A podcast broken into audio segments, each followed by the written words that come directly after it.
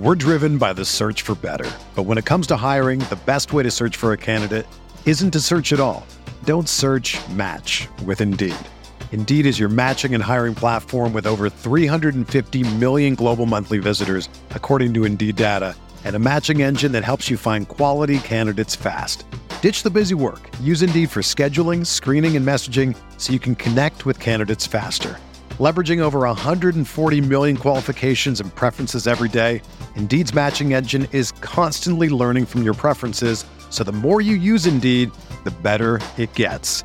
Join more than 3.5 million businesses worldwide that use Indeed to hire great talent fast. And listeners of this show will get a $75 sponsored job credit to get your jobs more visibility at Indeed.com slash BlueWire. Just go to Indeed.com slash BlueWire right now and support our show by saying that you heard about Indeed on this podcast. That's Indeed.com slash BlueWire. Terms and conditions apply. Need to hire? You need Indeed.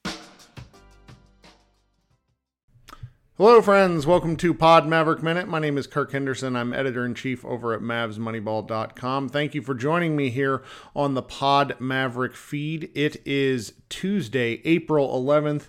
The Dallas Mavericks season ended two days ago. And for those of you who have been listening to the show, or podcast feed for some time, you'll know that I used to do a lot of these last season.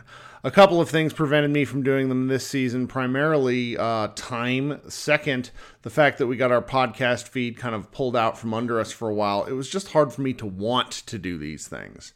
Uh, but now that this really painful Dallas Mavericks season is over, I am going to be regularly doing these, hopefully two to three times a week, to go along with Josh Bowe and I also talking regularly uh, along with our live shows. Those latter two things will be hosted first on YouTube Live and then posted here to your feed.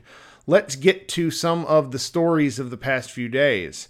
Uh, the first one that I want to touch on is really the response to Tim MacMahon's uh, post uh, which the the part that everyone has latched onto was that uh, Dallas Mavericks team source. This is very important. A team source indicated to MacMahon that they are concerned that Luka could ask for a trade as re, as soon as next summer if the Dallas Mavericks don't get their house in order and field a more competitive team. Obviously, that came out af- uh, before the San Antonio Spurs game. It was after the uh, Bulls loss. And during exit interviews, Tim MacMahon and Luka had sort of a sparring back and forth about it, in which Luka indicated he has never said any such thing. Uh, which was, of course, the point because the story never indicated that. It indicated that that uh, the team was concerned about this. Uh, and I have found myself sort of very, very frustrated with the discussion uh, around both like MacMahon's reporting and what this means for the Mavericks. First and foremost, I have found uh, myself really getting pissy at the same group of fans, whether it be on Twitter, Facebook, Reddit, or whatnot, that is so willing to refer to the beat reporters as state media. Uh, really and, and that's meant as an insult for you know getting upset that Tim MacMahon had the gall to do some actual you know investigative journalism for lack of a better discussion I understand if you're a person who doesn't really value or like the fact that source based reporting is normal in sports now. After all, this isn't Watergate. Why don't people go on the record and say what they mean? I get it it drives me crazy too. But this is the world we live in. But the the real thing that I'm settling on is that because it came from the team-based source, there's really nothing for the Mavericks to gain by saying this. They know they have work to do. So for as much criticism as I've given the team for the past 4 years, the fact that someone within the Mavericks was willing to tell MacMahon that they know they have a hard road ahead is really interesting to me. Luka Doncic himself said he expects there to be changes. He also indicated that he's happy right now.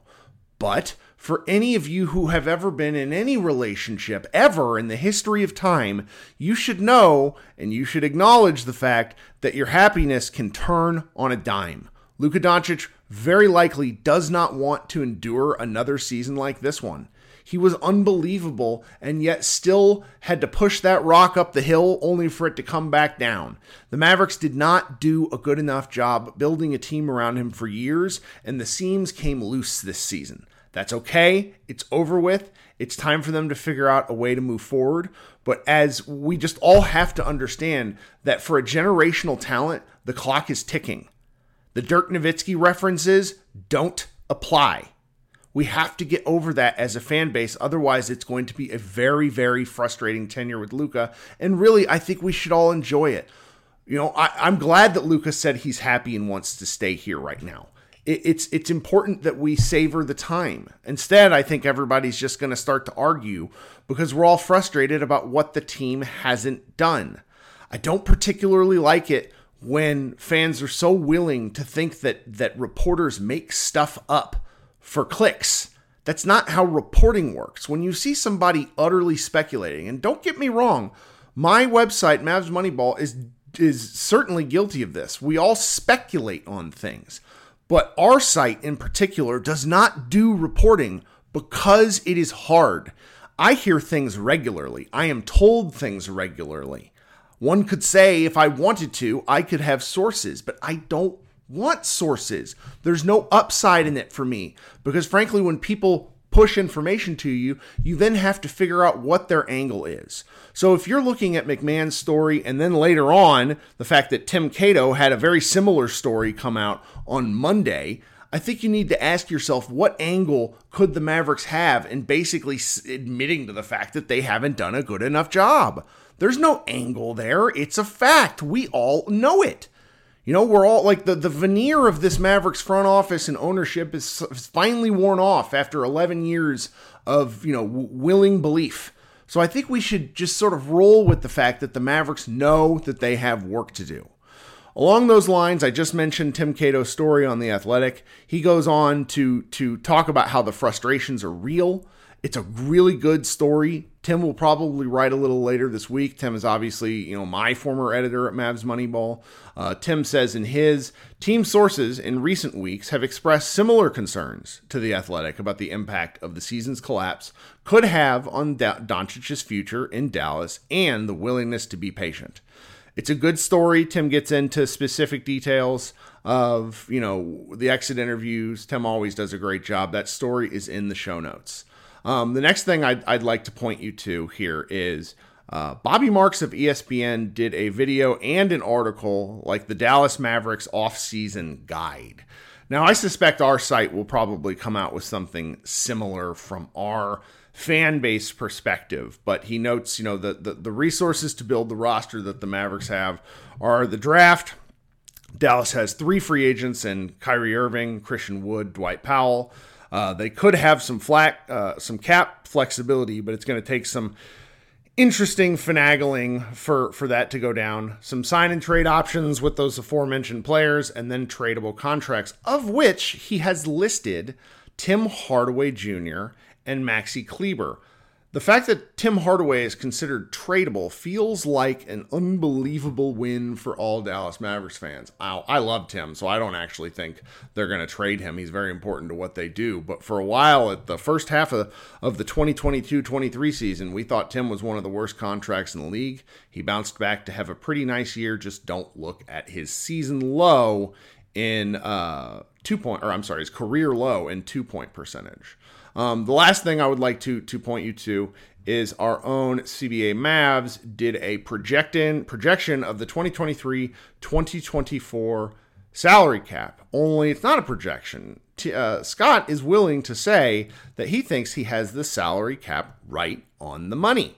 Uh, he breaks down stuff that he's learned in the CBA and he gets into some some really straightforward information to where if you're curious about what the Mavericks can and can't do, he starts to touch on that. Scott's going to be releasing more and more pieces like this as we get through the offseason because our man CBA Mavs aka Scott is really keen on educating people as much as possible about what the Mavericks can actually do under the cap.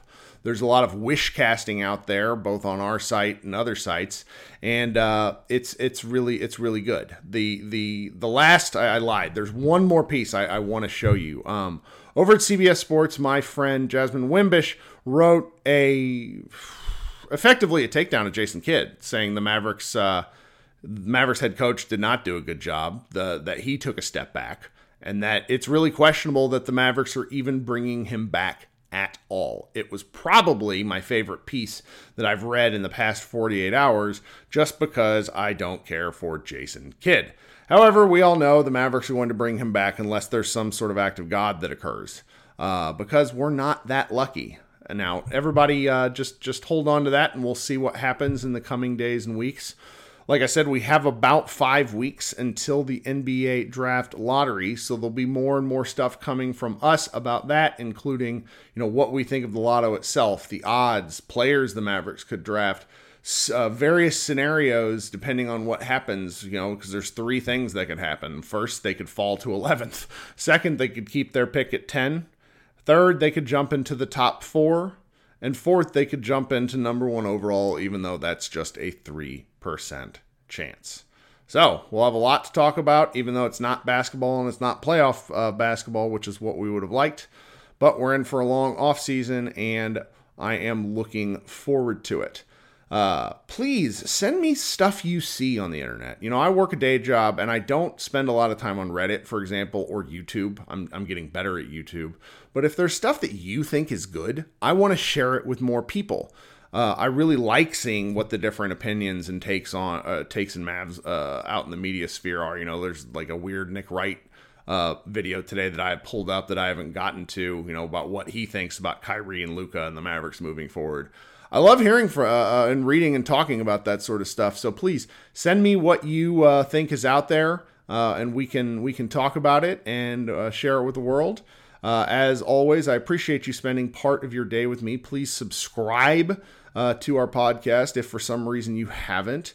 Uh, also, please subscribe to our YouTube channel. We're inching up where we won't do as much content as we did during the regular season just because there's not games. But I hope to do at least uh, twice weekly videos, both of which will be live.